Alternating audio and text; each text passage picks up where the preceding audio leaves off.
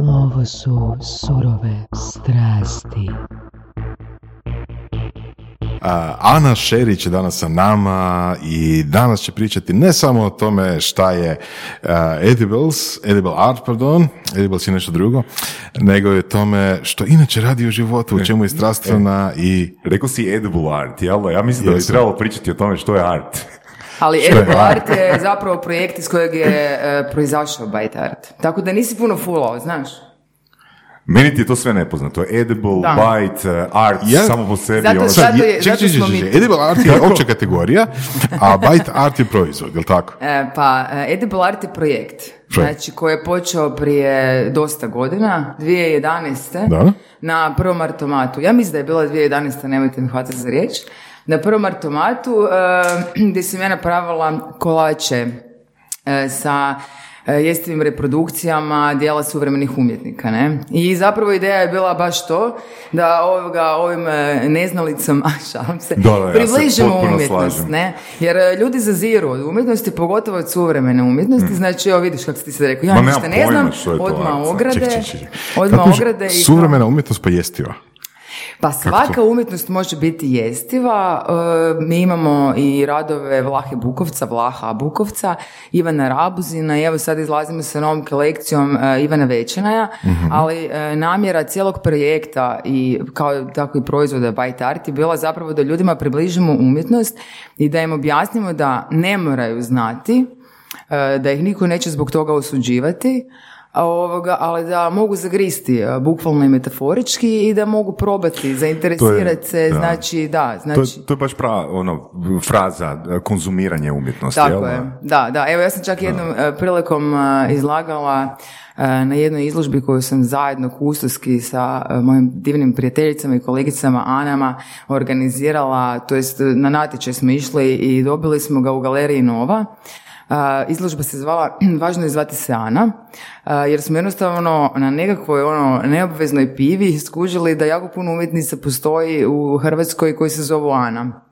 I onda smo napravili kao eksperimentalni kustovski koncept. Znači, znamo da u politici postoje podobnici, jel tako, i u svim drugim ovoga branšama. I onda smo mi odlučili da ćemo ovoga napraviti e, taj eksperimentalni kustovski koncept i ako se zoveš Ana, ti si jednostavno podoban. I, I, mislim, naravno, moraš imati nekakav... e, CV, znači nismo baš primali sve Ane, ali Ane koje su iza sebe imale nekakvu povijest izlaganja i umjetničkog djelovanja smo e, primili. Izlaganja, Da li- izlaganja da li- kritika. Da. Da li se, da li se broji ono u osnovnoj školi kada ja na zidu moram- na auli bude? Ne, to se nije brojalo. Ono, Uglavnom to bile akademski obrazovane, ali jako bi zanimljivo bilo ovoga to jer je e, sad sam se ja obratila e, kustosici i rekla sam kad smo prošli natječaj i rekla sam ovoga, čuj, znaš kaj, mislim da bi bilo zgodno da onda tražimo neke Ane da napišu i ovoga, ono, kritiku, katalog i tak dalje. I ona se obratila dvijema Anama, ovoga, ja sad neću imenovati, a, jel se jednog prezimena ne sjećam točno, ali ovoga, i sad nije skužila da je stavila mene u CC maila, ne? I ona je njima poslala taj naš, e, ovoga, nam taj tekst koji smo mi poslali na natječaj i uglavnom ova jedna odgovara kao, ma znaš kaj, sorry, meni ovo fakat kao nije ono, znaš kao ne bi sudjelovala. I sad i Olga meni odgovara kao, Isuse, oprosti, pa ti si u kao, sorry, ja velim, ne, odlično, molim te, žicu da napiše negativan predgovor, jer ona je Ana, ima pravo sudjelovati, makar se i ne slaže. Tako da smo na kraju imali zapravo nekakvu vrstu negativnog predgovora, to je bilo onak zanimljivo, ne? Uglavnom, vratimo se na konzumiranje umjetnosti. Mene zanima to jedan detalj kako kod konzumiranja umjetnosti na taj način. Ali to je visokokalorična umjetnost ili Pa niskokalorična bila je, umjetnost? moj rad na toj izložbi je bio visokokaloričan, znači moj rad se svodio od e, jedne torte koju sam ja naručila u slastičarni, koja je stajala na jednom zlatnom pladnju i na torti je pisalo ko umjetnost radi ne boji se gladi. Za vrijeme otvaranja sam pozvala e, sudionike publiku da e, konzumira tortu, znači rezali smo tortu na šnite, oni su ju jeli, a mi smo polaroidom bilježili te trenutke koje smo na kraju e, otvaranja, odnosno za vrijeme otvaranja, smo te fotografije lijepili na zid iznad torte.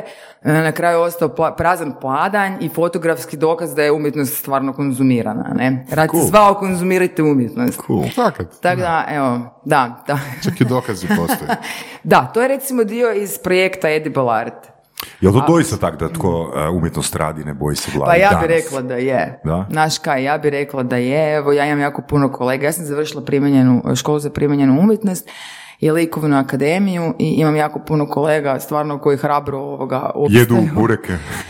Pa mislim ono, ne znam kaj bi rekla, ne. A mislim imam jako puno i uspješnih kolega koji ovoga e, dobro funkcioniraju. čak ali, i evo, uspješnih. Imam, imam troje djece i zamislila bi se iskreno Ovoga, mislim da, da bi bio uspješan u umjetnosti da je užasno bitno da budeš na neki način poduzetnik što rijetki umjetnici e, rade. Znači, Pre- prezenter, prezenter, prodavač, da, što? bez lažne skromnosti. Ja e, znam vrlo uspješne umjetnike koji sebe jako Mhm. uspješno prezentiraju, pa na taj način možemo reći da smo poduzetnici, ali Da. znam ilustratore koji žive od svojih radova Mhm. e, i tako dalje, ali evo, iskreno ne znam, mislim, sigurno postoji nikog osim mene koji je baš neki proizvod, e, koji je baš pro- pokušao spojiti ono proizvodnju, poduzetništvo, e, konkretno poduzetništvo i umjetnost. Da, znaš, pred nekih deseta godina sam pročitao jednu knjigu o Salvador Daliju Aha. I ono što, me, što mi je ostalo upečačeno jako iz te knjige je to što je on bio, barem su ga tako u knjizi isprezentirali, vrlo besraman Da, da. kod, prilikom traženja donacija. Pa mislim, on je bio besraman, on je bio besraman općenito, ali sad Da, to besraman je isto ovoga, ne znam kako bi rekla, naš. Da, opet na temu on je bio toga projekt, biti poduzetnik, on je, on je, on je bio projekt i on je definitivno bio poduzetnik, on je njegova gala Mhm. ovoga.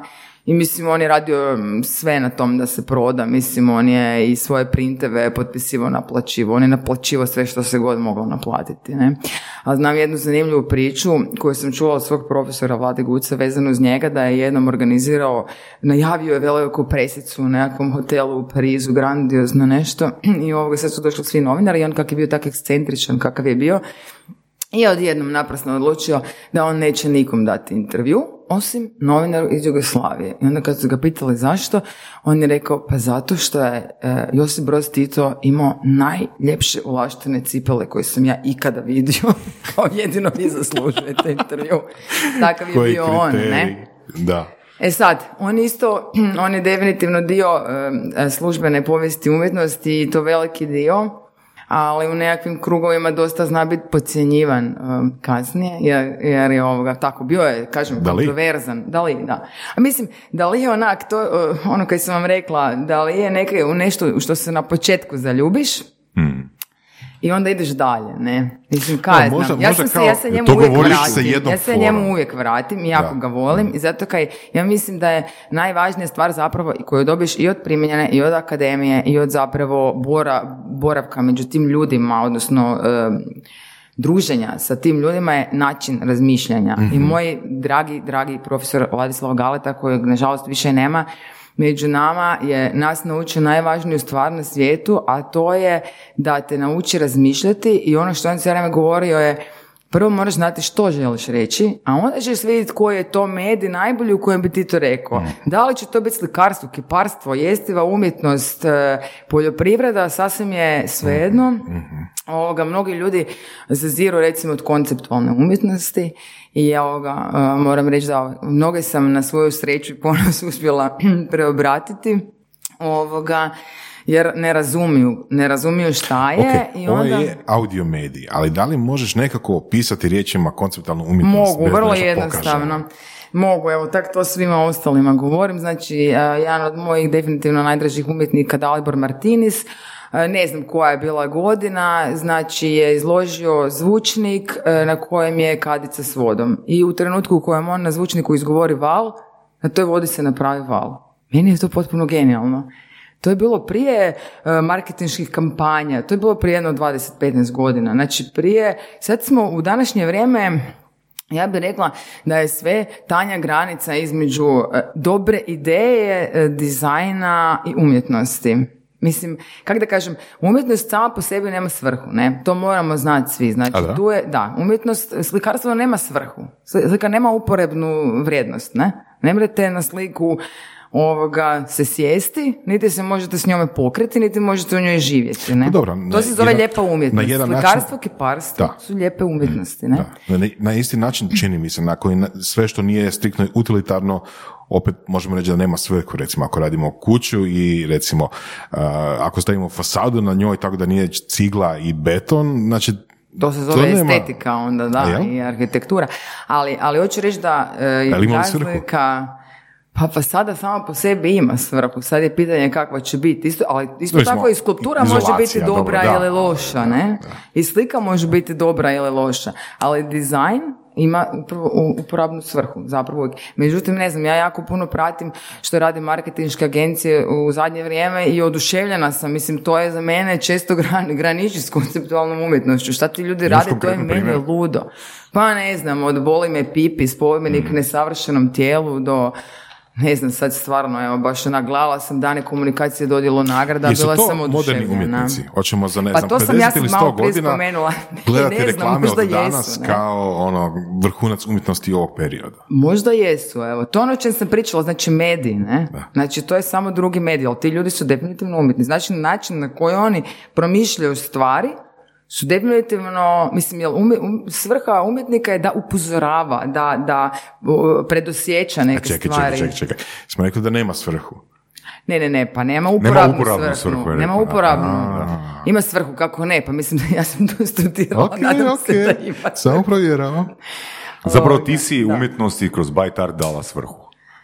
Pa, e, pa ja sam htjela e, kroz Art, da, da, mislim, htjela sam ljudima ju približiti na bilo koji način i zapravo sam se zezala. Byte Art je zapravo jedan onak vrlo, mislim, vrlo ironičan. Nije ironičan proizvod, on vas malo provocira. Provocira vas da zagrizite u mali piece of art i onda vas pozove da se malo informirate. Mi na poleđini našeg pakiranja imamo web stranicu, to jest link na web stranicu na kojoj možete svakom od naših umjetnika saznati nešto, pa ne znam, postoji tamo neki blog koji sam evo, ja konačno sad ponovo počela pisati. Ovoga, i tako, informacije možete naći u svakom slučaju. Ne, možete se da, jer meni je ideja bila da ne znam, e, pogotovo ovi neki mladi umjetnici, mislim, neko dođe iz neke zemlje kod nas i e, možda ne zna, sigurno ne zna ko je Hrvoje Majer ili neko tako, ali može vidjeti takav neki proizvod e, u, u nekom dućanu, e, kupiti ga, zainteresirati se, saznati nešto o tom umjetniku, u konačnici može kupiti neko dijelo tog umjetnika, znači svašta se može dogoditi, ne? Ovoga, tako da to je bila nekakva pro- promocija zapravo umjetnosti, na, op- ali opet na neki malo drugačiji način. I zato, Podu- poduzetnički. joj, nije mi bila namjera biti poduzetnik, iako ovoga, to je tako krenulo samo po sebi nekak. Nekak je to bilo, ta ideja je jednostavno sama od sebe. Znači na tom prvom martomatu, kad sam ja izložila te kolače, ljudi su jednostavno poludili za tim kolačima, ja vam to ne moram objasniti. Znači ono, ja sam izložila, ja sam se zezala, izložila sam predimenzionirane kolače, božićne, znači mađarica, išleri, medena pita, ne znam šta je još sve bilo. Kažeš predimenzionirane, šta je Da, tipa? znači ono, da je Išler bio kao huge, ono kotač, je bio, kotač da. traktora. Da, nije baš tak, ali ja kaj znam kak je bio veliki, mislim dosta veliki je bio, ne, kaj, koliko je to, ne znam, šest, Zavisi sedam centimetara koga pitaš. u promiru, da, dobro. Ovoga, pa pitam tebe, kaj ti kažeš, je li to veliko ili malo, kad već? Ma 20, 20, barem. E pa onda smo radili išlere promjera 20 cm. I ovoga, na kojima je, ne znam, stala recimo fotografija Dalibora Martinisa e, e, iz jednog njegovog e, prošlog rada na kojem je pisalo obraćam se kao čovjek čovjeku. Onda sam na druge išlere stavila e, rad, ja sam naravno uvijek kad surađujem s uvjetnicima sve radim u dogovoru s njima i potpisani su ugovori i plaćamo i za bajt arta tantijeme i sve, ali onda je bio na jednom mišleru, taj mi isto super bio e, rad od moje kolegice Ane Horvat, ovakvi mali koji, e, onaj bajum bajum izgleda, ima ovako blačić i piše kao ja radim na sebi. Uglavnom, Ana kolega, Ana Lozica, jako je tu bilo puno umjetnika, Denis Krašković i tak, i, i ljudi su jednostavno na te kolače odvalili. Mediji, svi. I sad je to meni postalo zanimljivo onda kao jedan medij koji privlači pozornost i s kojim se možeš izraziti na zapravo drugačiji malo način. I iz, iz toga je onda išao prvo taj edible art, gdje sam ja kad su me zvali na nekakva grupna izla, ono, da budem na nekim izložbama, sam izlagala te neke jestive stvari a onda je nekak mi se vrtilo po glavi, gle, čuj, zakaj ne bi neke napravili, pa onak, baš iz te ideje da, da ti ljudima ovoga nešto ponudi, što je možda drugčije i ja nemam ništa protiv šestinskog kišobrana i licitara da pače, ja sam Zagrebčanka i Zagreb obožavam, ali nekak, ajmo malo kao nekaj, ajmo malo promijeniti kut gledanja, ajmo ponuditi malo nešto drugačije i tako je to nastalo. Onda smo, ovoga, onda smo, evo, moj dragi je profesor povijesti, znači ovoga, i ja, freelancer, ono, smo digli 150 tisuća kuna kredita, to je bilo onak. I onda više nismo mogli natrag. To je I sve to. ostalo je povijest. a? Sve ostalo je povijest. To je bila faza u kojoj sam se znala onak jedan dan nabrijati, onak da, to je to, idemo, idemo, a onda drugi dan, Isuse Bože, jesmo mi normalni. Tak, da. Jel možemo malo pričati o tome kako je bilo dići te novce? Jel to, mislim, je bilo Teško. koji su, mislim, ne, ne moramo detalje pričati, ali Možemo. koji su uvjeti bili, Pa ovak, gle, bilo je teško i, i praktično i... koje to godine bilo? To je bilo 2016. Ok. E, Znači, prvo, ne znam, e, e, ti si radio kao freelancer godinama, to sam vidjela. Ovoga, znači, ja sam freelancila 15 godina, ja sam imala, imam još uvijek račun u, e, u Privrednoj banci, e, gdje sam došla sa idejom da podignem kredit, honorare sam tada imala recimo cca 16.000 kuna mjesečno, znači ja nisam mogla dobiti kredit. Oni su meni rekli onak, ne, ne, ne, ne, ne, pa vi niste stalno zaposleni, mi ne dajemo kredite stalno. Ja njima govorim onak, pa dobro ljudi, ali onak, Mislim da sam stalno zaposlena za 4,5 tisuće kuna mogu dići kredit, a ovak kao ne mogu jer je moj posao nesiguran. I onak pa pogledajte mi izvode, onak ne razumijem, pa ja mogu sutra dobiti otkaz, da pače, prije ću dobiti otkaz u nekoj firmi, jer mi znamo koji smo freelancali godinama, da znači ja 15 godina svog freelancanja sam ovisila isključivo o tome da neko dođe i traži moje usluge. Ja nisam imala web sajtove, niti nekakav marketing, nisam se oglašavala nigdje, Znači, radila sam svoj posao, ljudima očito se sviđalo kako radim, puno sam surađivala s hrvatskom televizijom i radila sam to i iz mjeseca u mjesec sam imala honorare. Da. Znači, to nije bilo moguće, tako da ono, ja sam digla e, se, e, 70, ne, 50, ja sam digla 50 tisuća kuna na American Express kartici po popularnoj kamati od skoro 8%, a moj dragi profesor povijesti je digao ovih 100 tisuća jer je on kao mogo jer je on imao plaću. Mislim, imao je profesorsku plaću, ne moram vam sad pričati kakva je to. Ne sjećam se koliko je u tom terenu bila, ne? Tako da on je digao u HPB-u, jer je on kao radio u državnoj firmi, pa je eto kao bio tamo. Da, da, da. E, tako da to je bilo baš onak, suludo. Da, fakat. Da. Pa kolega novinara koji isto ima sličan princip da rade na honorare, Da, odnosno honorari čine većinu jel, e, novčanog prihoda Da. i onda isti, točno isti problem. Znači dođe u banku, ima već Da, da. godinama onako jako dobre primanja, ali ništa. Pa i u koroni su sad na, u krajnjem slučaju naišle na probleme, jer nikakve nisu mogle dobiti potice. Tako mi da su to na kraju nešto riješili, nisam sigurna, ali znači honorarci su vam u sličnoj poziciji kao umjetnici. Da. Znači umjetnici e, su u blago rečeno katastrofalnoj poziciji u Hrvatskoj, jer vi ako dobijete, mislim o tom se priča već tisućama godina, ali ništa se ne poduzima. Znači, e, vi, e, vi aplicirate na neki natječaj od, od- za neku galeriju. U slučaju da dobijete natječaj i imate nekakav termin za izložbu, vi ćete u najboljem slučaju dobiti priliku da se isproducira, ako to već nije isproduciran rad, znači ako radite nešto na licu mjesta, vi ćete u najboljem slučaju dobiti novac da vam se, ispo- ono, sretni ćete biti ako ćete dobiti da se cijeli rad isproducira. Honorar nikakav nećete dobiti. Znači, honorar će dobiti e, teta ili striček čistačica, e, student koji čuva izložbu, kustosi, svi će dobiti honorar, neko iznajmljuje taj prostor pa i od toga živi, osim umjetnika. Umjetnik honorara neće vidjeti. Da, znači to je još luđe od svega, ne? Fakat je, da. Fakat je, ko umjetnost radi, ne boji se gladi, ja se ne šalim, ne? Kaj nije? Mislim, umjetnici žive od projekata, pišu projekte i tak dalje, ali, ali situacija je takva. Meni, meni, meni to suludo. Ok, s jedne strane razumijem kako dizajneri, kako recimo, pogotovo web dizajneri, pogotovo multimedijalni, tako nešto, uh, odakle oni žive, odnosno kakve projekte oni rade. Ali eh, ko angažira baš umjetnike, znači neko ko je bio na likovnoj, likovnoj, ili umjetničkoj akademiji neke vrste, uh, kako oni nalaze klijente, kako oni nalaze posla?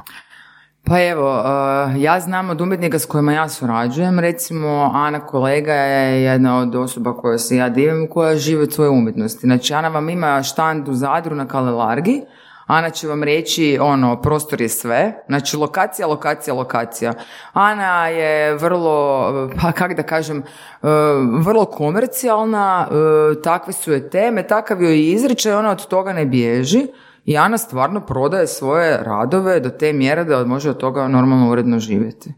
A, Marina Mesar oko... Jel može dobiti kredit? A, mislim da je kupila stan za keš.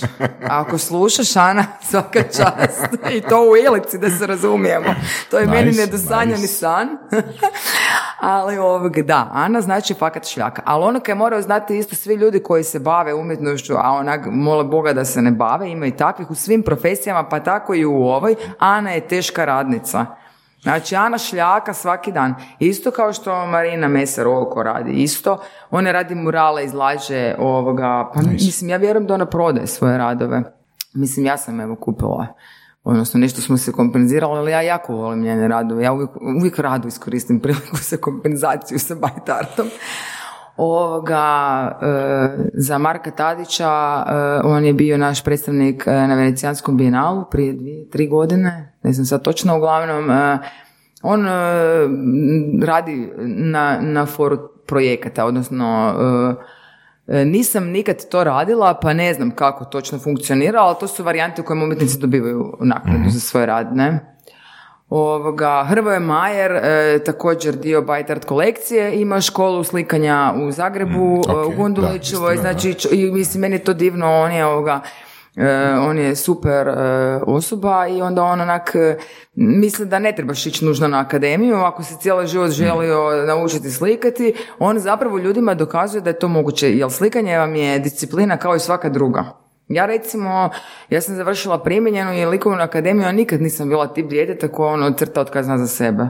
Ali sam željela ići na to, bila sam kreativna, željela sam to i ja sam naučila crtati. Doslovno ne da sam naučila crtati, nego do te mjere da sam u primjenjenoj bila druga na listi, a na akademiji treća ili tako nešto, pa i pet sigurno. Znači, to se sve može naučiti. Ok. Mislim, sad pod uvjetom da nisi baš totalni antitalent, ne? Dobro, ok, ajmo reći da sam ja osobno polutalent. Onda ću Pol. kod Majera, sredit ću ti ja kod Majera. znači ajmo ovak. Evo, ja imam taj san da upišem akademiju i da dođem do stana u Ilici. Dobro. Završio sam akademiju.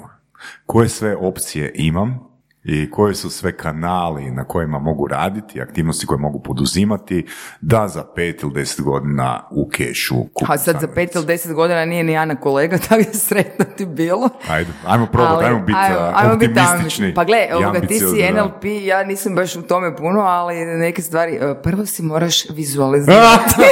e, ja to nikad nisam. Aha, nisi. Nikad to A nisam. viš, ali ja to recimo radim prirodno. Ne tim riječima. Dobro, dobro, ali ja ti to, ja ti to prirodno radim, ne? Znači, Ok. ja to, oprosti, znači, ne znam, zakaj, ja to jednostavno radim. Ja sebi, ja, ja ti tak sebi zamišljam, od uvijek se Znači, tako aha, radim. onaj vision board ili što? Pa, pa mislim, Ne, gle, ja, sam, ja nisam, ja nisam Ilici, Ana kolega, ali se zamišljam u stanu Znači, u centru. Fasada, pogled s prozora, to se Prije vizualizira. spavanja se govori stan u Ilici, stan Ne, ne, to, ne. Znaš kaj, ne volim, motivac, ne volim motivacijske poruke. Nemam ništa protiv ljudi koji si govore svaki dan ujutro kako su uspješni i lijepi. Ja sam iz svakog dana u. svakom pogledu sve bliže i bliže stanu u Ilici.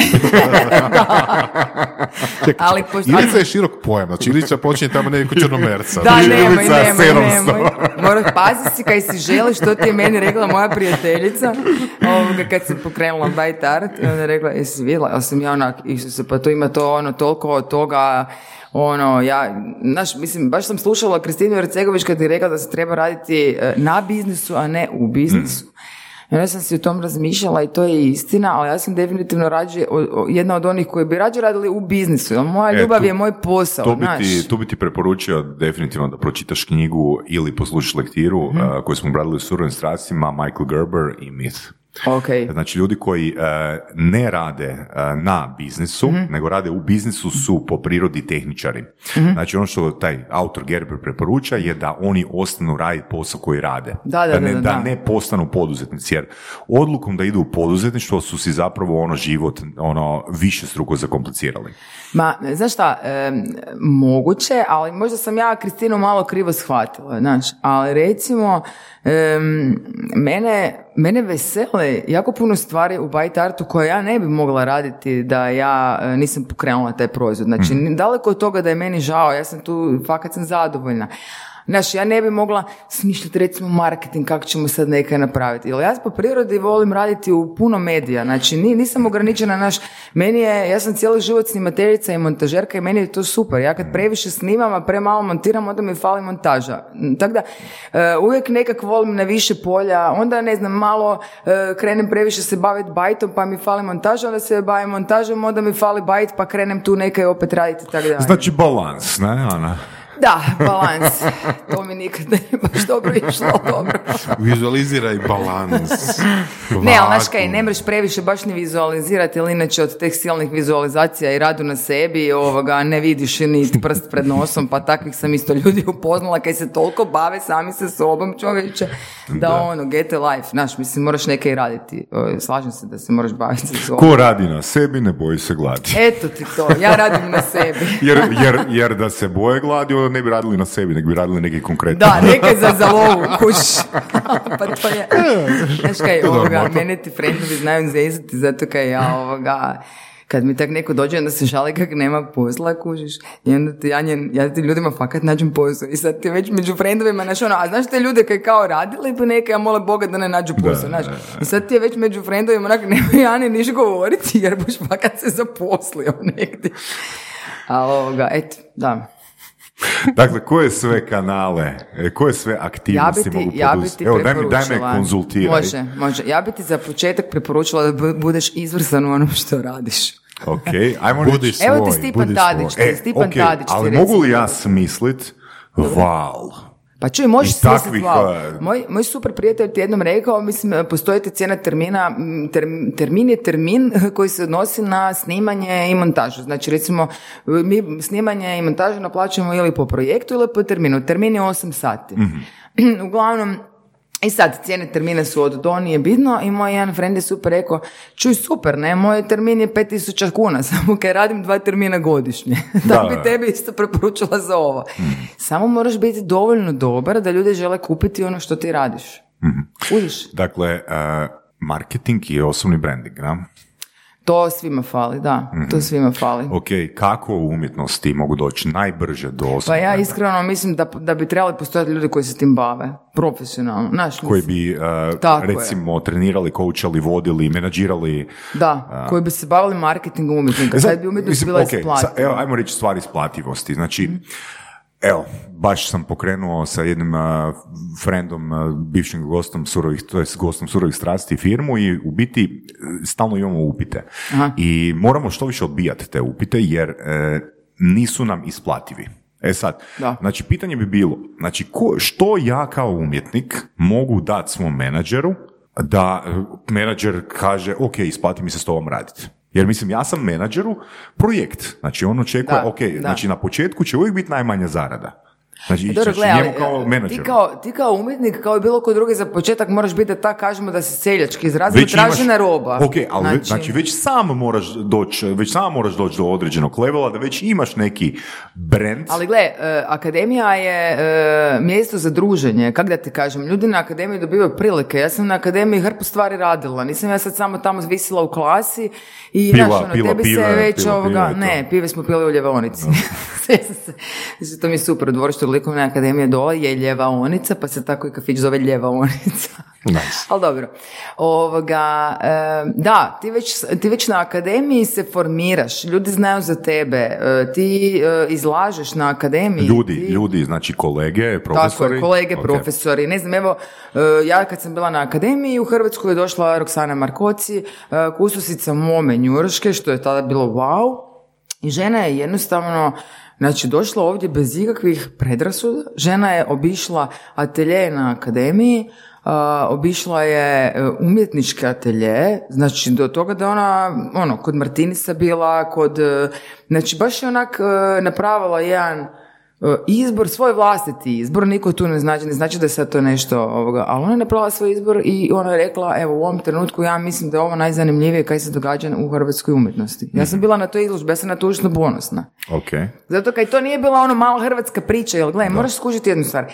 Hrvatska ti je mala i isto kak je u poslu, tak je i u umjetnosti. Ovaj kustos zna ovoga, ovaj ima ovu galeriju, ovi, znači postoji kustoski podobnih umjetnika i to je jedna cijela priča isto tako i u umjetnosti. Tu isto treba plivati. Ali činjenica da ljudi koji su dobri, to znači iz svog posla, ili ti iz svog, sasvim svejedno. Znači, ljudi koji su dobri će uvijek imati prođu. Ti ako dobro radiš svoj posao, ti ćeš sigurno uspjeti. Znači, nema šanse da Čekaj, ne ti meni uspiješ. sad želiš reći da ti vjeruješ u onu a, neko radi ne boji se gladi, nego a, ako radiš kvalitetno da će posao doći sam po sebi.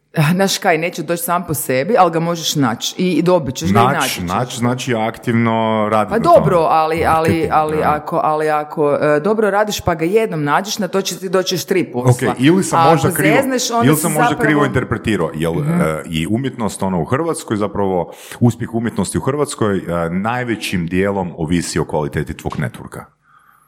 Pa Da, dobrim, da. ja bi morala reći dobrim dijelom da, ali ovisi i o radu. Znači, o- Na, mislim, ok, ne, Da, ne, da, al- ovisi ali o ovako. ovisi, da. Ajmo ovako, Budemo ja sam, iskreni, Ja sam da. polu, polu talentiran, ali sam dobro istreniran Ne i imam ne dobre, komu-. Dobro, i ali- imam ali- dobre ali komunikacijske vještine, malo- dobro sam, ajmo reći, znam se ljudima zavući pod kožu, imamo ja šanse, imamo ja šanse e, prije nekog koji je izuzetno talentiran, ali je autističan u komunikaciji. Ha, sad si mi postavio teško pitanje, znaš, stvarno ne bi znala, ne? Ali, mislim, ne bi, ne bi e, trebao biti polutalentiran, jer u Hrvatskoj ima vrhunskih umjetnika. Znači, to je jedna, još jedna od e, stvari zašto smo mi Byte Art e, pokrenuli.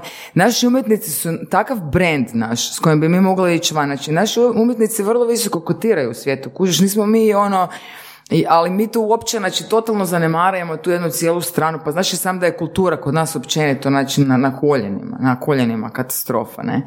Tako da, e, ne znam što bi ti rekla, pa neću sad imenovati, ali ima umjetnika koji su u komunikaciji gotovo pa autistični i vrlo su uspješni, ne? Ok, Kužiš, siguran a sam, ne bi sad si- htjela ali siguran govoriti sam da- da ima još, ali siguran ne? sam da, da ima još više onih koji su, koji nisu autistični, a jednako Pa su. naravno, pa da? ko se zna pro... Pa evo ti primjer Marine Oko, ne?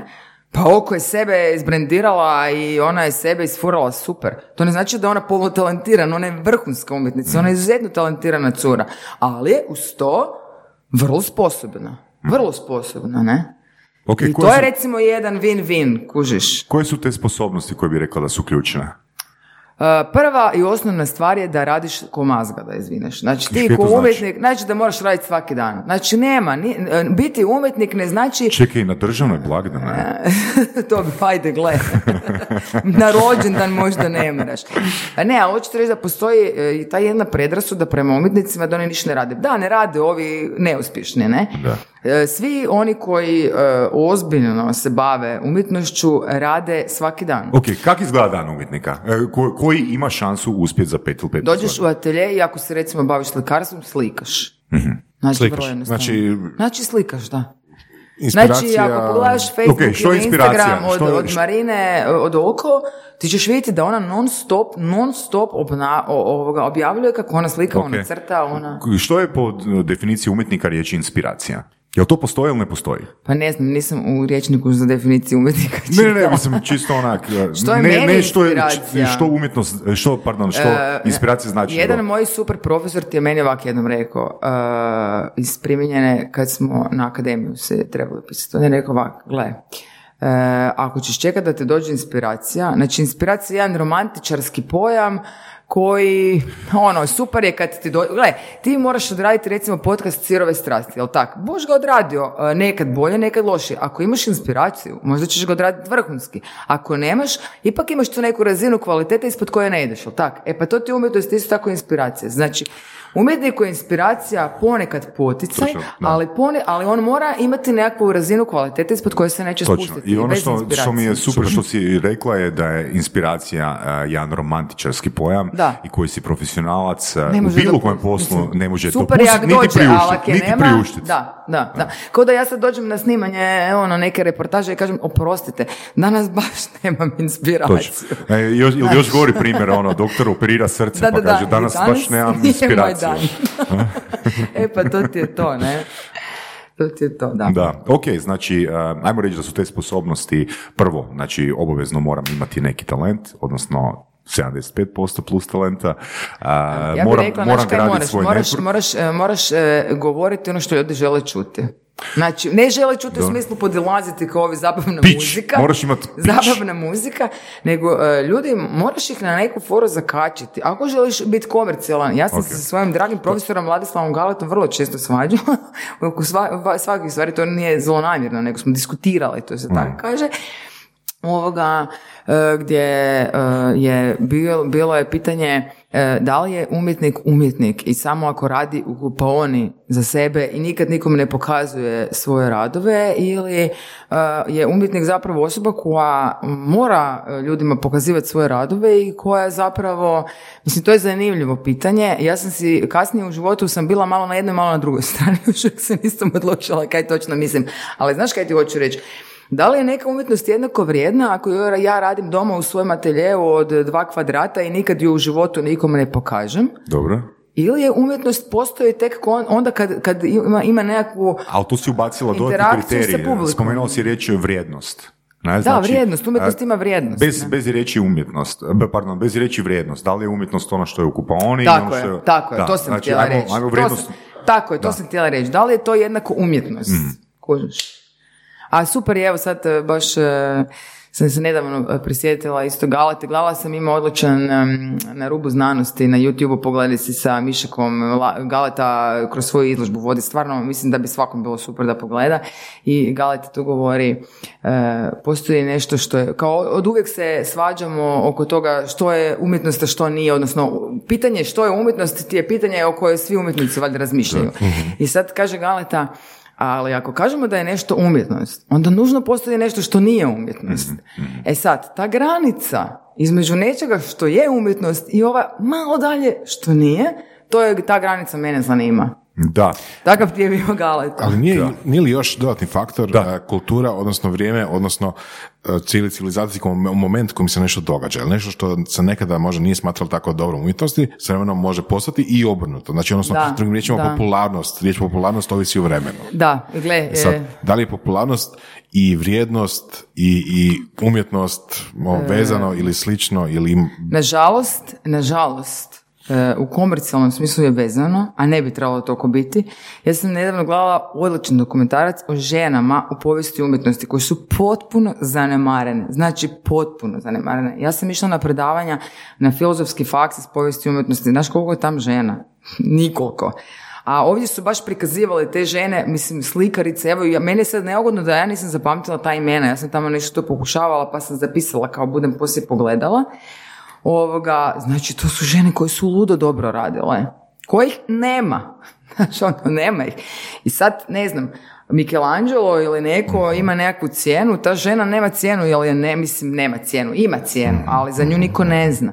Tako da, to je isto jedna, ali dobro, to je sad tema za sebe. Ok, možda to je jedna stvar. To je recimo neka diskriminacija koja je... um, A rezultira Ok, i- vrijednošću. kužiš? Je, i mijenja se kroz vrijeme, upravo se. Znači ima, ima veze s tim.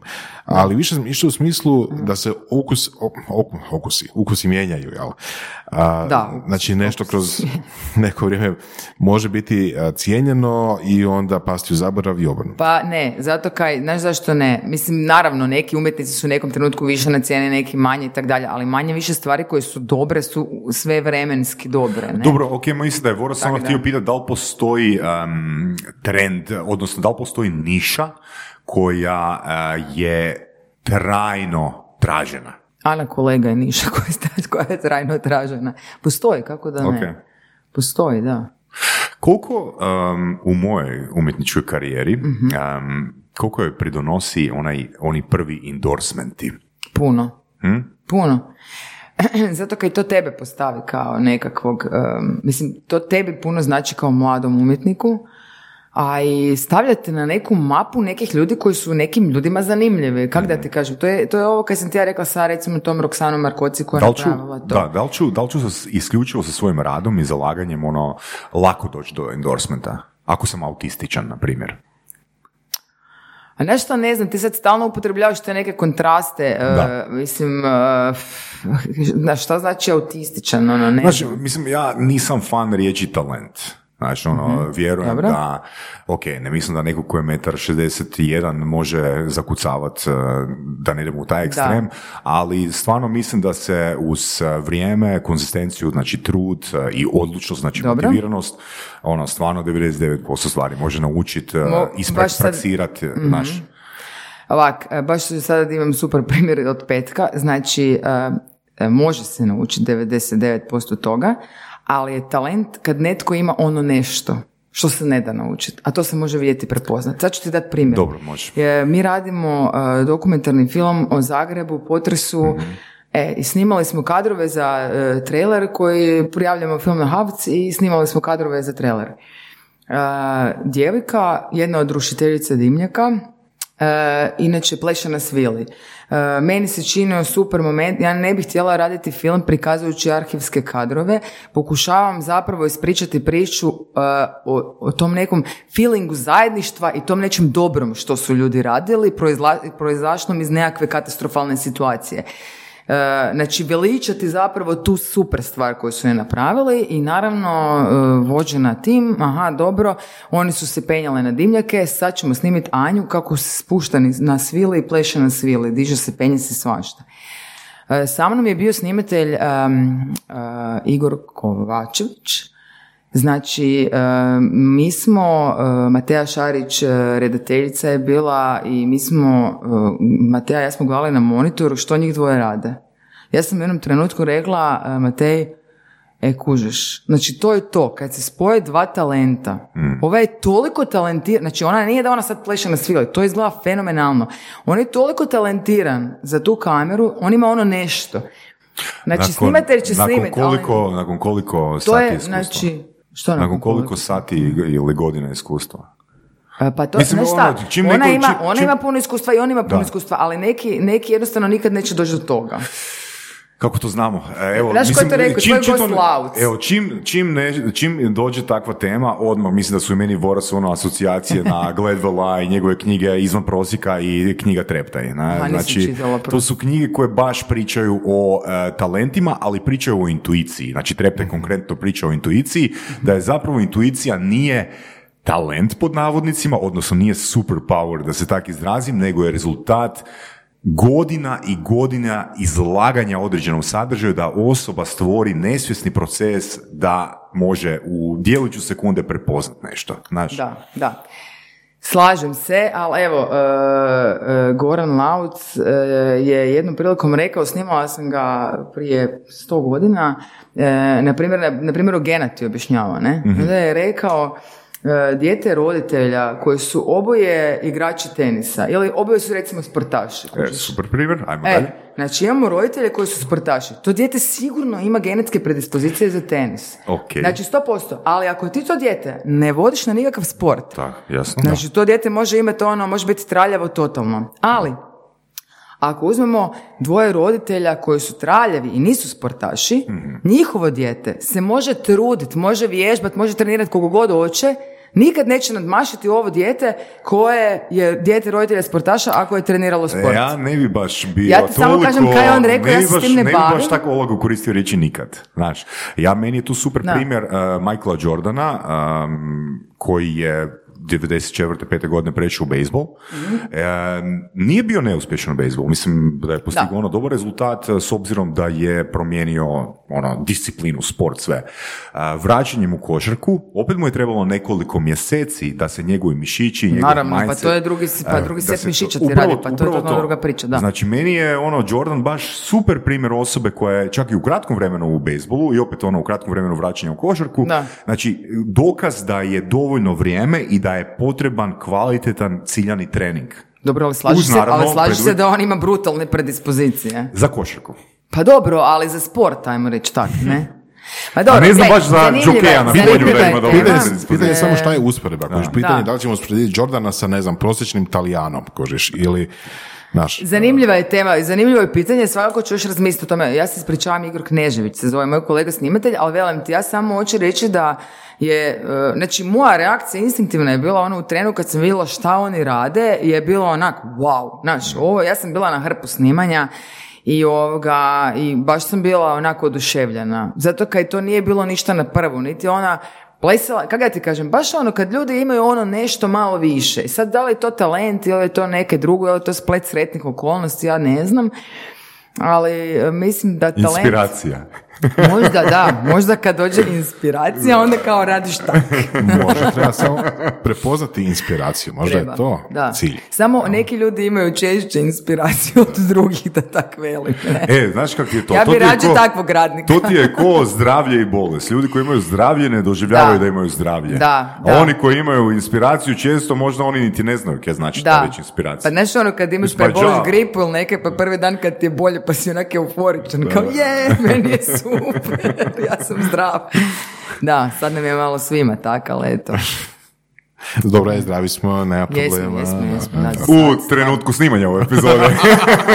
U trenutku objave ko zna. Ja sam prošla samo izolaciju, sam da velim koronu nisam dobila, ali ljudi moji, ono, znaš kaj, bila sam uvjerena da ću dobiti, znači uvjerena. Bila sam kod frizera na Praminovima ujutro, on je na večer dobio simptome, ne, a svi govore ono 48 sati za njih. Znači ja sam imala tu sreću da budem kod frenda u stanu, ja sam dva tjedna sjedila i čekala da to dobijem. Da dobijem. Znači prestrašno. Je, jesi šta umjetnički producirala u to vrijeme? Nisam, ali sam se aktivirala jako, to je bilo vrijeme glasanja i e, e, nisu mi, nisam mogla glasati, kužiš, deep, ovo, sve, ma slala mailove, totalno su me izignorirali, onda sam napravila takvu Facebook akciju sa dramatičnom fotografijom, ono ključanica, nešto, i onda sam ja tamo napisala, ja želim glasati, ne daju mi.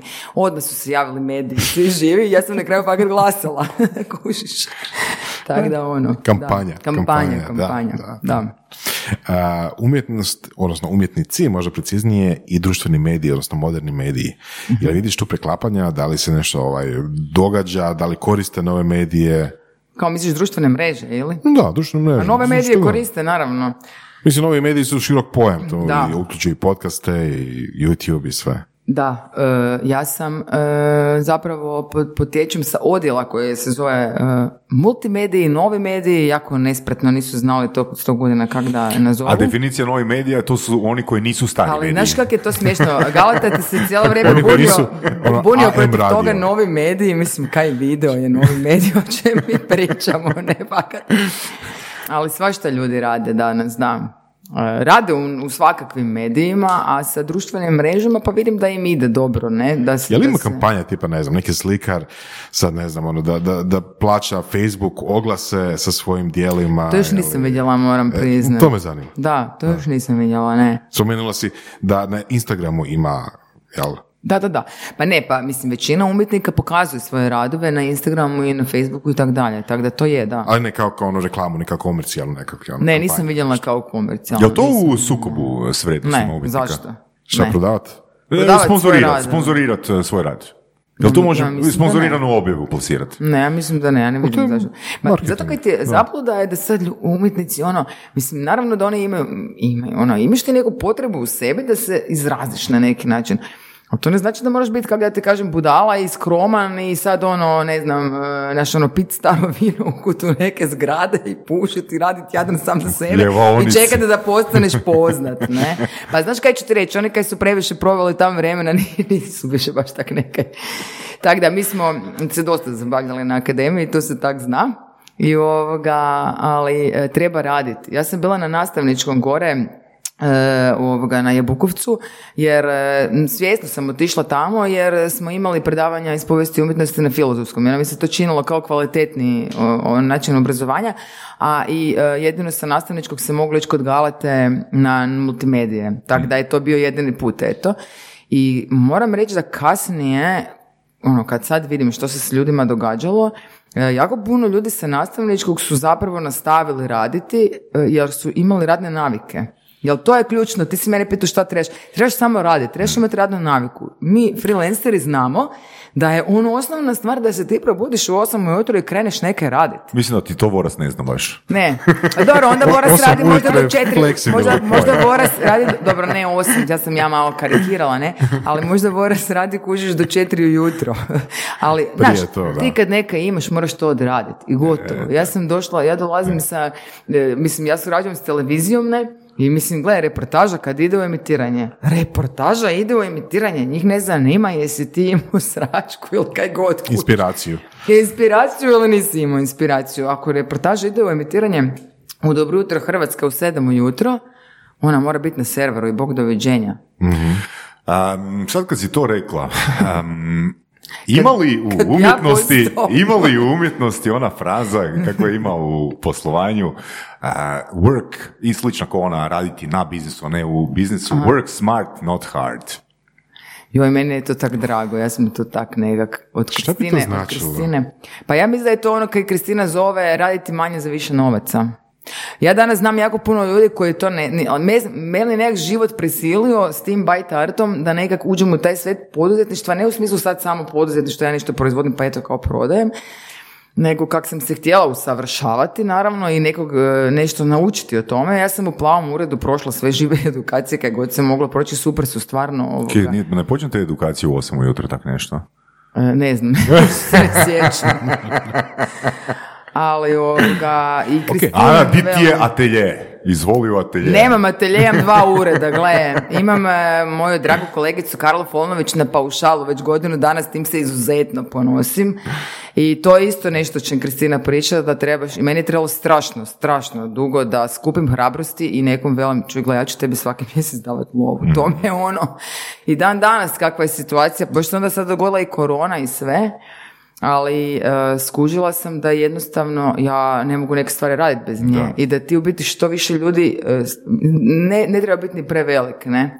Da. Ali e, surađivati sa ljudima je prekrasno Da, meni. mislim, Jako ono sad imam jednu, jednu, jedan primjer, ako mogu ovoga, recimo, veliko poznato arhitektonsko dijelo, uradak, znaš. Dobro. Mislim, to smišlja arhitekt. Da. Ali arhitekt neće povući svaku crtu Ne, na tom to je nacrtu. tim ljudi cijeli dan. E, to je tim ljudi. Ali na nazivu tog projekta, na tom projektu ne, je postoji- ime arhitekta. Nije. A? Ne, ma kakve biroje. Ali ne. kak se kaže? To je projektirao... Pa dobro, gle. Jel tako? Pa da, to, Ok. ali to je tak, mislim, kako ti Čisto kažem, i, čisto Rimac, onak. i Rimac je Rimac, a za njega isto radi puno jako Ček, pametnih ček, ljudi ček, koji... Ček, ček, ček, ček. Ok, slažemo se. Ja bi sam, mislim Mm. si, rekli smo da sam ja polutalentiran, potencijalno za to je li 75% talentiran. Da li ja onak mogu napraviti, isprezentirati nekom ideju, a da oni to iscrtaju za mene, da se ja na tu sliku utpišem? Da li to znači work smart, not hard? Naravno da E, možeš. To se, to se zove Work outsourcing. smart. To se zove outsourcing i zato ima fini sajt koji zove Fiverr. Ali ideja je moja, ideja je moja. da, da, da. Ja ti savjetujem da kupiš zemljište negdje, pa probaš tako nečim. Evo, ja imam zemljište u povilama, nikak da neke napravimo, ali ovoga, pošto si rekao da si polutalentiran, nisam sigurna da ću ići s tobom. E, to je to. Da. A kad pričaš o poduzetništvu, da li imaš neke resurse, knjige, predavanja, kako si, kako si se educirala u tome? Mislim, ono Pa, tipa, pa, prosti. za početak, mislim, pričali smo o kreditu, a jesi to is- is- istraživati, je li to neko savjetovao, kako je to išlo? Misliš gdje da dignem kredit ili kao kako da Gdje, to koliko, kako, kako, kako koristiti Kako te novce, kako organizirati novac. posao, kako... Gle, e, mi smo pokrenuli proizvod za koji nam je da ga uopće proizvedemo trebalo toliko novaca. Znači, mi smo trebali, mi smo platili idejno rješenje dizajn, izvedbeno rješenje dizajn, tiskari za 3000 komada nam se ispod toga nije, pa omotnice. Naš proizvod je jako složen, ima jako puno komponenti i to je sve jako, jako puno koštalo. Tako da, e, mislim, ja sam se paralelno educirala, u smislu, kažem ti, e, u plavom uredu tih nekih stvari gledala sam, ali sada ja iščitavam neke knjige koje se bave baš biznisom, to ne, nit, ni, ono, mislim, slušam, recimo sa Vladislavom e, sam jako puno pričala, ja sa njegovom ženom e, Jurićem, ne, vidjela sam da je isto tu bio vaš gost, Ja sa njegovom ženom jako puno surađujem, Izvorka Jurić je jedna od naših najboljih stvarno dizajnerica i ona mi skoro sve radi i e, s Ladijem sam dobra i snijemo nekakav film o Ladiju već neko vrijeme i o bagizmu i tako dalje.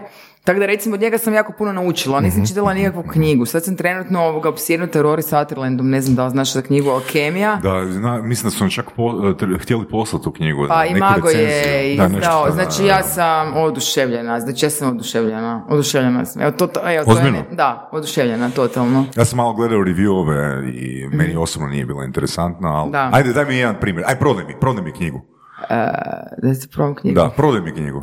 Pa na šta ne znam, ovoga, čekaj, ali sad baš sam, kad, kad sam dolazila ovdje sam se baš se sjetila njega, Mislim, on zapravo govori o tome da psihologiku spominje cijelo vrijeme i to u biti možda čak i tvoja grana, znači da ne moramo nešto nužno, eh, don't go for the average, recimo to on govori. I ja se, ja se s tim slažem, Dyson, na primjer, pri, priča priču o Dysonu i kaže kao, ako vi želite napraviti fen ili usisavač, kužiš, za veliku masu ljudi, vi imate veliku konkurenciju, morate biti konkurentni cijenom i tako dalje. Ako nađete poput Dysona, znači vi sad kažete, e, ok, na šta, moj će usisavač košta 16.000 kuna. Ok, ali ako će 10% ljudi biti vaša niša koji će htjeti taj vaš usisavač, vi imate zapravo genijalno tržište i još ovoga nemate konkurencije. Znači, u da, tom mislim, smislu- to, to su ideje koje mislimo da mo- možemo naći ono u puno izvora, evo konkretno. Ja nisam puno toga to- čitala. Na primjer. Da, da. Ja nisam puno toga čitala, Da. sam ti rekla. Znači, mi se sad u Bajtu bavimo marketingom i on mi je bio uh, zapravo priča o umjetnosti besmisla i, i o toj psihologici i koliko je bitno da ti ljudima, mislim, znamo svi, stalno nam pričaju da ti ljudima prodaješ osjećaj, pa oni moraju imati potrebu, to smo svi čuli. Ali on ti je na nekim tako primjerima, e, tipa, e, priča o e, nekakvoj avionskoj kompaniji, ja sad ne znam točno kojoj, e, koji su kupili najnovije Boeinge i sad nešto tehnički to je ovako, onako, oni su aerodinamični s tim tamo i sad on dođe na sastanak tog nekog borda i ovi se sad s tim hvale šta su oni kupili, kako će oni sad to kupcima reklamirati i on veli onak, e, a kaj kažete da uvedemo sendviče s krastavcima? Onako, u zadnje vrijeme ljudi baš brinu na sendviče s, kras- sa svježim krastavcima i onda kao, mislim sad karikiram, naravno iskratila sam sve brutalno, i veli on, kada ste zadnji put u životu čuli da je neko došao sa leta avionom i pričao vam o tome kako se upravo vozio u puno dina- aerodinamičnijem modelu od onog prethodnog. Kaj ljudi kažu, e, znaš kako sam pojeo super sandvič sad, ne? To je neki, ja, ja nisam čitala puno tih knjiga, velim, ali mi se taj njegov pristup jako svidio i koji govore da neke stvari uopće ne moraju biti logične. Mislim, ja znam po bajtu, nekad neke stvari, ono, kaj ti biješ sigurno, 100%, gledaj, ono, Na primjer? Pa ne znam, evo recimo malo prodaje suvenirnice. Znači mi negdje rasturamo, a imamo suvenirnice na moru gdje nam govore prodavači, onak ne kužim, gle, fakat ne kužim zakaj ne ide. Znaš, ja sam evo, bila sigurna evo, da će daću, daću, daću jedan tu primjer, eh, da li je povezan ili nije, ali jako zgodan primjer eh, kak nešto ide, a ne ide.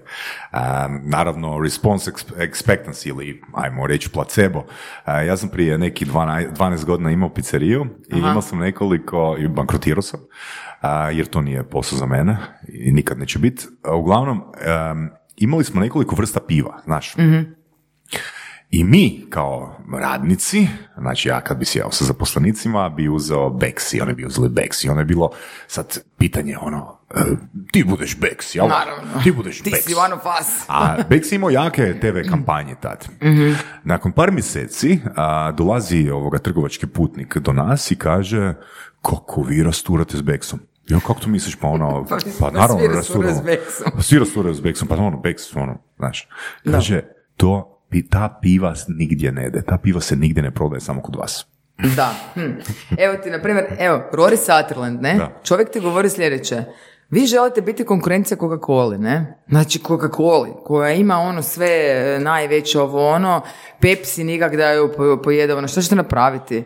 Pa sigurno nećete e, puno odvratnije piće zapakirati u puno manju konzervu i prodavati puno skuplje. Upravo pričamo o Red Bullu. Znači, ono, kaj, to je ono o čemu on stalno govori, da, da znači, nekakve razumne stvari Da, e, nisu nužno nešto što određuje da li će nešto biti uspješno ili ne, pa na, to na, i tu, sam. na tu temu, uh, slušatelji dragi, preporučujem vam uh, lektiru pozicioniranja. Znači, kako naći svoju poziciju ili nišu ili poziciju na tržištu, odnosno kako tu poruku komunicirati. Super da se spomenula Red Bull, znam Da. koliko ima klonova Red Bulla. Druga kompanija na svjetskom tržištu je Monster, koji je napravio Da. svoju diferencijaciju, koji je napravio svoju diferencijaciju, ajmo reći, spomenut ću jednu, na razini veličine. Tako da definitivno preporuka za knjigu Positioning, ne samo za lektiru, nego i za knjigu. Da. Da, kad već pričamo o tome, jel nije Red Bull uh, brand od Coca-Cola? Ne, ne, Burnt je Mislim brand da su oni, da su oni konkurencija. Moguće. Mislim, da ili jedan se Rory je. teško zeznu. Ne, ne, ne, moguće da je Burn, da sam Burn, Burn, da, da, znam da 100%. jedan, jedan od tih pića Da. je. Fakat, Burn. Coca-Cola, da, da. Da. A, kad si spomenula, recimo, digla si kredit i onda sad, recimo, za tim novcima ste napravili proizvod, odnosno radili Platili ste- smo tiskare, i ono, dobavljače smo platili, platili smo usluge dizajna i to. Da li ste dio tih novaca predvidjeli unaprijed za marketing? Ne. ne. A ne, mislim naravno glupo, ali e, znaš što ću ti reći, E, mi bi to i napravili da smo i bili u mogućnosti. Znači, e, Da ste dobili više novaca? Pa ne, nego, pa da, da smo dobili, ali mi nismo htjeli dići više novaca, ali mi nismo htjeli dići kredit koji će nas zakopati do te mjere da nećemo moći disati poslije toga. To su bili privatni, mi, smo, mi još uvijek odplaćamo taj kredit, makar smo lovu vratili, na šest godina smo digli rate nam je 1600 i nešto kuna. Znači, htjeli smo uložiti, ali ne da smo sad onak e, omču oko vrata da imamo, nego smo računali, gle, ako ne uspijemo, ajde, preživjet ćemo šest godina s, tim, s tom lovom, nije problem. E, super je ulagati u marketing. Evo ja se sad zadnjih mjesec dana intenzivno bavim marketingom, mislim intenzivno bavim. Došao mi je, imala sam sreću da mi je preko Erasmusa došao jedan e, divan dečko, e, Viktor Horčić, na praksu. I on studirao, studira digitalni marketing, studirao je ovdje na ekonomiji marketing i onda u Danskoj digitalni. I sad je došao i sad mi zajedno ovoga, imamo i mentoricu i tak, radimo na tome da neke stvari postavimo. Ja znam da je to uvijek zanemarani neki dio i da, mislim, ali evo, ja mislim da se mi svi snalazimo. Ja sam sama do sad pisala ono, objave na fejsu, fotke i ne znam šta i sad smo se evo, ono, odlučili malo više pozabaviti s tim. Ali evo, pa vidit ćemo. Znači, dolazi A mislim, marketing. ulagati u marketing, evo u mom konkretnom slučaju, znači ulagati između dvije i pol i četiri i pol tisuće kuna mjesečno u nekoga ko će pisati e, Instagram i Facebook objave. Ja imam hladni pogon od 18 tisuća kuna. Meni još 4 tisuće kuna na to, ja sam gotova. Mislim, ono, pričamo dva Pa, a da ureda, malo, dvije da malo, free, da malo freelanceš sa strane. Ne stignem, ne stignem. Da, tako E, da... daj nam, daj nam reci onako, oni koji su bili prvi koraci ovoga, k- e, kada ste, znači vi ste, pretpostavljam, prije dizanja tog kredita već se odlučili kome ćete to Da. prodavati, ko će biti vaši distributeri, jel tako? Ne, Ne, niste. ne. Dobro. Ma gle, e, jako je teško bilo, mislim na kraju ovak da, samo da ti situacija bude jasna. Znači mi na kraju najviše prodajemo ljudima kojima uopće nismo mislili da ćemo prodavati. Naš e, proizvod najviše e, prolazi kao poslovni poklon i teovci ga jako puno kupuju. Ljudi sa malim i većim tvrtkama, banke i tak dalje, koje od nas naruče, ne znam, 50, 100 komada kutija za božićne poklone, za poslovne poklone, za nekakve evente, konferencije i tak dalje. To je to. Kako ste došli do te e, niše? Pa mislim žalosno, ali oni su došli Slučajno, do nas. slučajno. Pa da. Mislim, mi imamo dobru web stranicu koju je izvorka dizajnirala i stvarno super izgleda, ali evo sad radimo na tome da ju malo, em, sad ćemo ju redizajnirati u funkcionalnom smislu, ne? Selma nam je rekla što mi nismo znali, tri klika do prodaje, tri klika do prodaje. Mi smo to sve malo furali kao, ti tu sad klikneš pa saznaš o umjetnicima, pa saznaš o projektu, pa o ovom saznaš, pa o onom, pa nikak da ti kupiš čovječe, ti samo saznaješ. I sad smo skužili da nam fokus ipak mora biti Prva na prodaju. stranica, najveći button, buy. Da. Tako da, eto, to ovoga sad isto radimo, ali e, malo prodaja, recimo u Tomićevoj u Take Me Home ispod uspinjače e, smo bestseller, ali to su količine, to nisu neke količine Da, od kojih ti možeš živjeti, ne? Tako Da, da, malo prodaja, malo prodaja nam je ono zapravo ok za visibility, sad ćemo i na tom poraditi malo isto. Ali najviše su to ljudi, i ono što je super je, e, ljudi nas ponovo kupuju. To je u biti najbolje, kad nas ponovo kupe i preporuče nas vama, je, vama je najbitnije doći do baze. Ono, Da. prvih kupaca. Da, Jel da. imate neku uh, statistiku, uh, ono, izračun koliko je Nemamo, stavili smo Google Analytics prije mjesec dana. Ok. Da. Da, jer mislim kad imaš, ako je to 50%, možeš bez problema sav novac koji imaš staviti u marketing, da? Pa da, ali e, nažalost, velim, e, nismo, nismo mi, e, mi se nismo oglašavali, mislim to kad sam ja boostala onak 5% pa valjda godišnje, to ne bi nazvala nikakvim oglašavanjem. Ovoga, znači ljudi bi dolazili do nas, čak bi ono nas nazvali i onda onak, joj pa nismo mogli naći broj pa smo nekak prek stranice, mislim, tako da Evo, nadamo se da ćemo sad ljudima otvoriti kanale malo, a i već je sad jako puno i od usta do usta preporuka, ne? Ono, ljudi su čuli pa su bili zadovoljni da su dobili od nekog, evo, mislim, taman prije ove korone, Getting new do- clients one bite at a time. kužiš, znaš kaj, dogodilo nam se prije ove korone, taman prošlo ljeto, da onak, ne znam, upoznamo nekog novog, razgovaramo šta vi radite i onda kaže, ma mi ti imamo jedan proizvod Byte Art, pa da, znam ja Byte Art. I ja i Frane smo već počeli onak, wow, kao, nas ljudi kao, znaju, znaš, baš smo primijetili u razgovoru s ljudima da postoji taj neki onak brand awareness ili kako da to nazovemo. Ovoga, I sad kad prije korone, naravno kako to je svima vjerojatno bilo, počeli smo se oporavljati malo i od onih svih kriza i svega što nas je snašlo. Prvi mjesec narudžbe za kongrese, evente, sve. Drugi mjesec i mi ono trljamo ruke, to je inače bila ona sezona kiselih krastavaca, ništa. Mi narudžbe, ovo ono. Treći mjesec korona, lockdown, ništa, vratili smo svima novce. Znaš, Ja. ali dobro. A naš kaj, s druge strane, ja sam se odlučila da ću se razmišljati, svi smo zdravi, živi, e, ono, gle, bomo sve napravili ponovo i na akademiji te nauče, znaš kad te nešto nacrtaš ti kak si ovoga polutalentiran pa ćeš ići kod Majera kad neke nacrtaš onda te nekad zna biti strah to pobrisat, znaš kao, mo- ono, znaš, kao sad, kao dobro je, dobro je, ali moglo bi biti malo bolje, ali te strah pobrisati, ali bi moglo biti gore.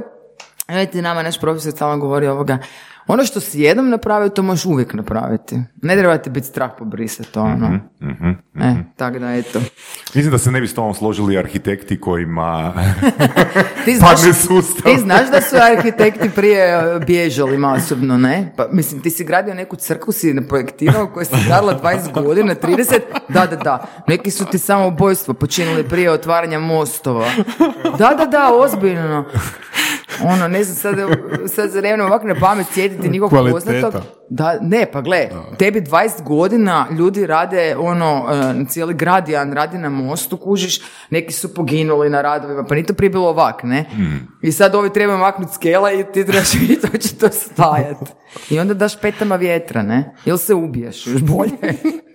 Mi imamo tu sreću da ne moramo tak, evo. Ok, um, s obzirom da je, da, je, da, je, da, je, da je riječ o umjetničkom proizvodu, jel, edible art, odnosno bite art, a, koje, ja vjerujem, može ići preko granica internacionalno, da li imate s te strane kupaca, da li imate tu nekakav ono prometa posla, exposure barem. Da, imamo sad jednu divnu, divnu, divnu suradnju. To ćemo vidjeti koliko, mislim, ja se to, toliko sam sretna, jer smo to uopće napravili. E, znači, moj prijatelj, poznanik kao prijatelj, igrom slučaja, znači čovjek koji je bio na tom prvom automatu te prve godine, on je radio drvene e, proizvode, Zen Garden je radio i nekakve još takve drvene, nešto za orahe kao e, drobilice i tako. I on je bio preko puta nas. I sad kak smo mi tam svi sjedili po cijele dane, ne tako smo se mi skompali. Uglavnom, da skratim, e, Zlatan je otišao živjeti u Norvešku prije dvije godine i, ovoga, i on kak tak je ljubitelj umjetnosti, on je tamo se skompao s nekim ljudima, navodno da u Norveškoj, mislim ne navodno, nego je to tako, on je to pričao nama, e, oni imaju varijantu da ne znam, ako neka farma propadne, a to su veliki hangari ili nešto, odmah se tu ono kupe ekipa kulturnjaka, komuna, zauzmu, država im to da i onda oni tamo rade Imaju galerije, e, pokazivao nam je radove od jedne cure koja puše staklo, ono, ludo, ne?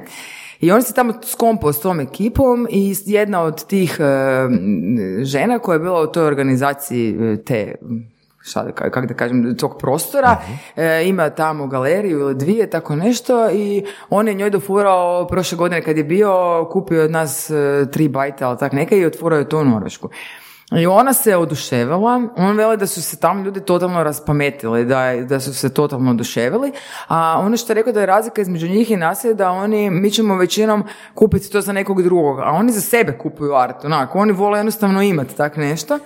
I ta Ida, i on su odlučili uh, pitati nas da li bi mi kao neku franšizu njima dali. Pa sad, pošto smo mi još jako mali i mi smo voljeli to, mi bi voljeli to probati, ali htjeli smo ajmo napraviti prvo neku probu. Da. I baš sam se s Kristinom konzultirala ovoga i bila je divna, dala mi je čak i ugovor od uh, biznis kafea da vidim kako to izgleda. Da.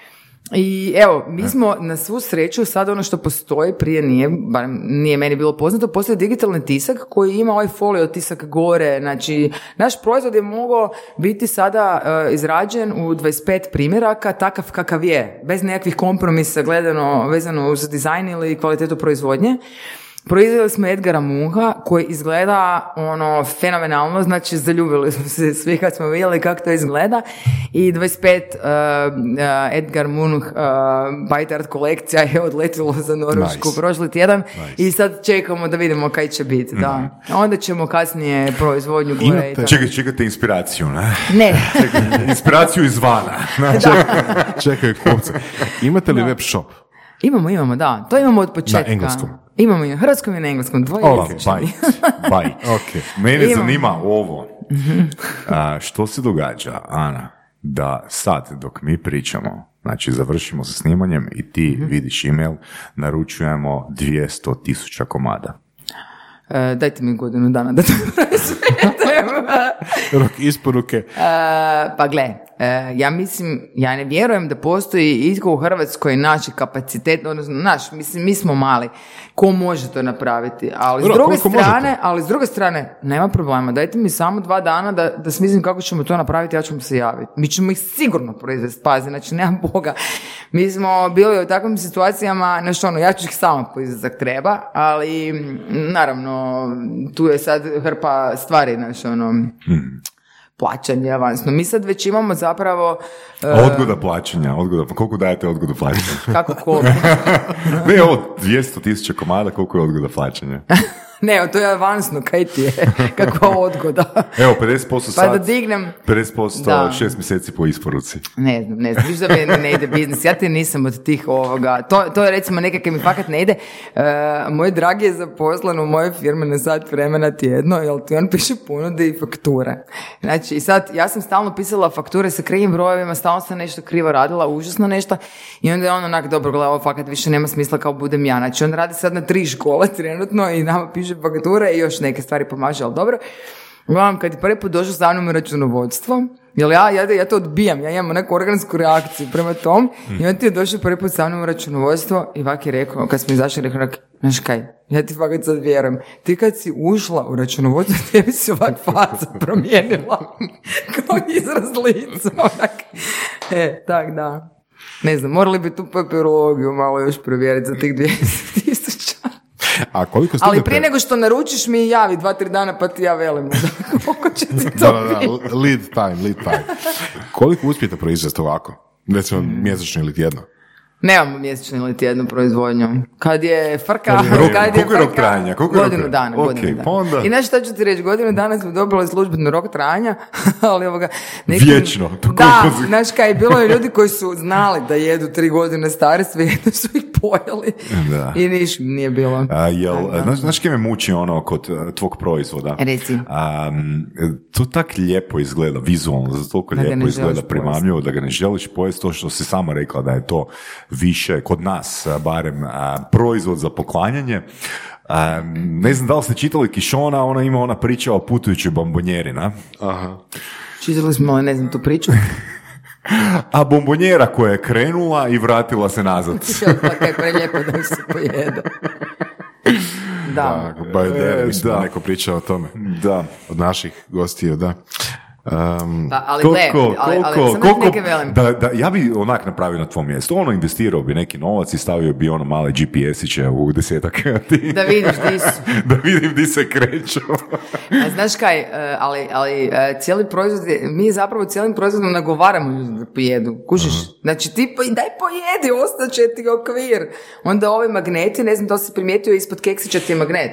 Dobro. Znači daj pojedi, ostaće ti magnet, stavi si ga na frižder, ali pojedi keksić, ne? A, to je isto nešto na čem radimo, kaj je najgore od svega, mislim, ili najbolje, nemam pojma šta, mi unutra stavljamo vrhunske začine. Pa Znači, ti se čudiš e, ke ljudi neće jest e, te ukrasne kekse. Je, moja baka ima svijeću koja je 25 godina stara. koji čuva, jel?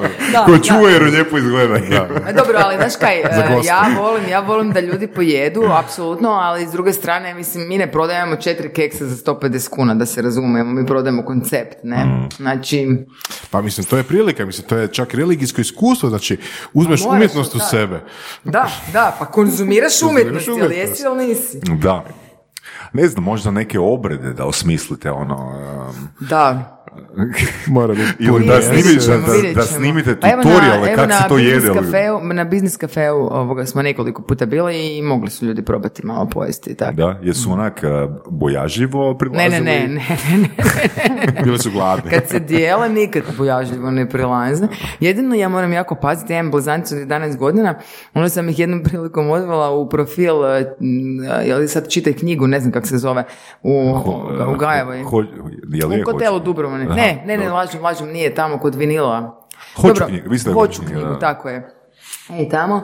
I, ovoga, I onda sam na kraju se morala na njih derat da ne jedu, jer onak oni vole jako te keksiće i onak e, jedu ih i po doma i tak. Čekaj, kao dođeš, ovo se nije prodalo, istekao je rok Ne. trajanja. Ne, nego mi ti imamo te, ja sad, ovo je sad stvarno, otkrivanje intime. imamo ove koje zovemo invalidi, to su ovi koji nisu baš najbolje ispali. I onda Ne, ne, jedemo, to- ali ne bi se htjela biti nekorektna. To su moderne umjetnost, molim lijepo. Mislim da bi ovo trebalo izbaciti, to je bilo jako od mene. Ovoga, uglavnom njih jedemo i fini su nam, ali eto, te ne koristimo za ovo. Jel oni mogu biti u pol cijene, recimo? Ne. Ne, ne šta, to je taj stvarno. standard od uh, Sutherlanda, na? E, ne, ne, ne, ne, ne. Ovoga, ne mogu biti u pol cijene, jer je naš proizvod takav kakav je. I zapravo smo dolazili na ideju da... Dobro, ok, 80%. Ne, dolazili smo na ideju, znaš kao, pa mogli bi mi njih staviti da i ljudi probaju, onda onak skužiš, pa nema, mislim, kako će se staviti? Prvo, naš keksić košta u proizvodnji jako puno. Da. Jer je jako puno posla, ručnog rada oko toga svega. Da. I isto kako ta kutija ima jako puno sastavnica. I onda jednostavno ovoga, Znaš, mislim, ne, ne možeš ti prodavati četiri keksa za 150 kuna i onda ih dijeliti na recepciji, ono, ne kušim, znaš, kao nema, To mi se nema sjetilo, ono- smisla. ono što je nekad bilo u trgovinama lom, ono znaš, recimo čokolade, E, to, to, tako, lom, ne znaš, lom. ono, sad kilu, kilu ovo. nečega. Da, još sad mi je tak žao kad sam ovo rekla, baš se ispričavam, ono. ali dobro, šta je tu je. Ne, A dobro, da je- da je- Svi smo nekad znači, nekorektni nema, nema i popusta, bezobrazni. cijene Čekaj, na... Čekaj, održana. druga klasa? Ne može, kakva druga klasa, pa mi smo premium proizvod. Jel ti imaš treninge, ono kao, o, ako hoćete drugu klasu ovog javnog nastupa, kao, ovdje ćete biti super, ali mogu vas poučiti da budete malo gore, to vam je jeftinije. ovdje ćete se samo malo zbrukati, daj popust na to. E, to su država, ne znam, ponedjeljkom u 7 ujutro. Ili petkom, tad sam već umoran. ono, dajem popust na predavanja petkom popodne. Sad vidiš da ne može. Eto, ok, dobro, Evo. dobro. Ali dobra mi je ideja ovo za treninge. Pa ti velim. Nema problema, daćeš mi neki to, postotak. to, to, to su ni online. Znači, da, E, imam sam- premium grupu od 9 do 5. Ova poslije sa 10 dok sam strgan, uništen i, i nakon pet piva, ta je E, to- 20% jeftinija. Taj ono nije Ali zapravo ta bi mogla ispast kvalitetnija. Poznam sebe I dovoljno. više ljudi dođe. E, imao bi inspiraciju, Da, da, tako inspiraciju. kažemo. Da, da, da. Definitivno. Da, da. Kaj? Hvala na dolasku, mislim da je bilo ovaj, iznimno. Pa daj nam, daj nam ono posljednje riječi. Monte, Posljednje, nemoj da. tako.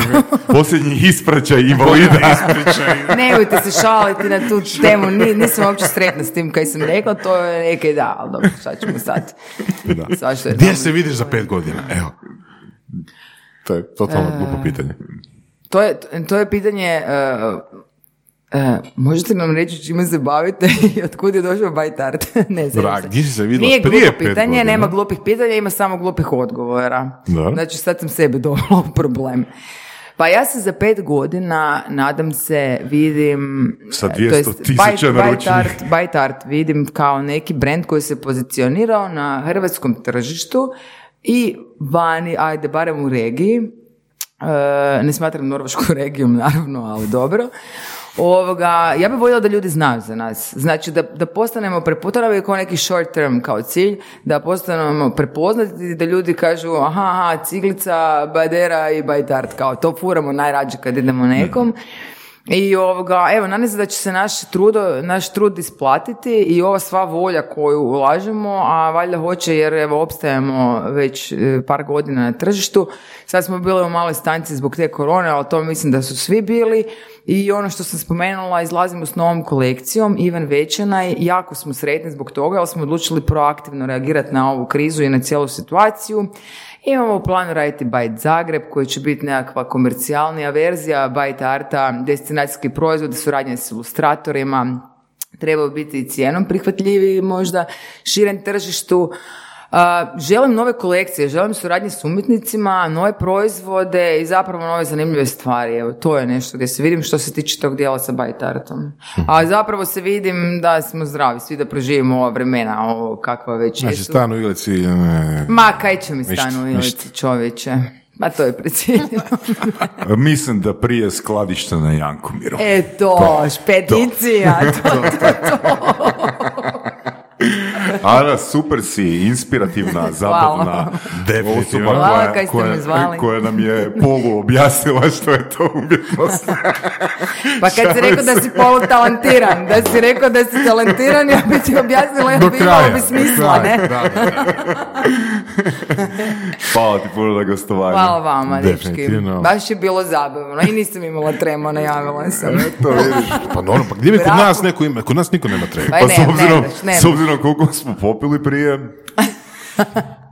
I to pomaže, i to pomaže. Puno Hvala puno. Bok. Slušali ste podcast Surove strasti, broj jedan audio podcast u regiji. Ako vam se sviđa, lajkajte. Ako se slažete sa gostom, komentirajte ili ako se ne slažete, pogledajte našu ponudu obrazovnog sadržaja na academy.surovestrasti.com. Komentirajte, lajkajte i nadam sve šerajte tako da i drugi ljudi mogu saznati za surove strasti. Čujemo se i do slušanja.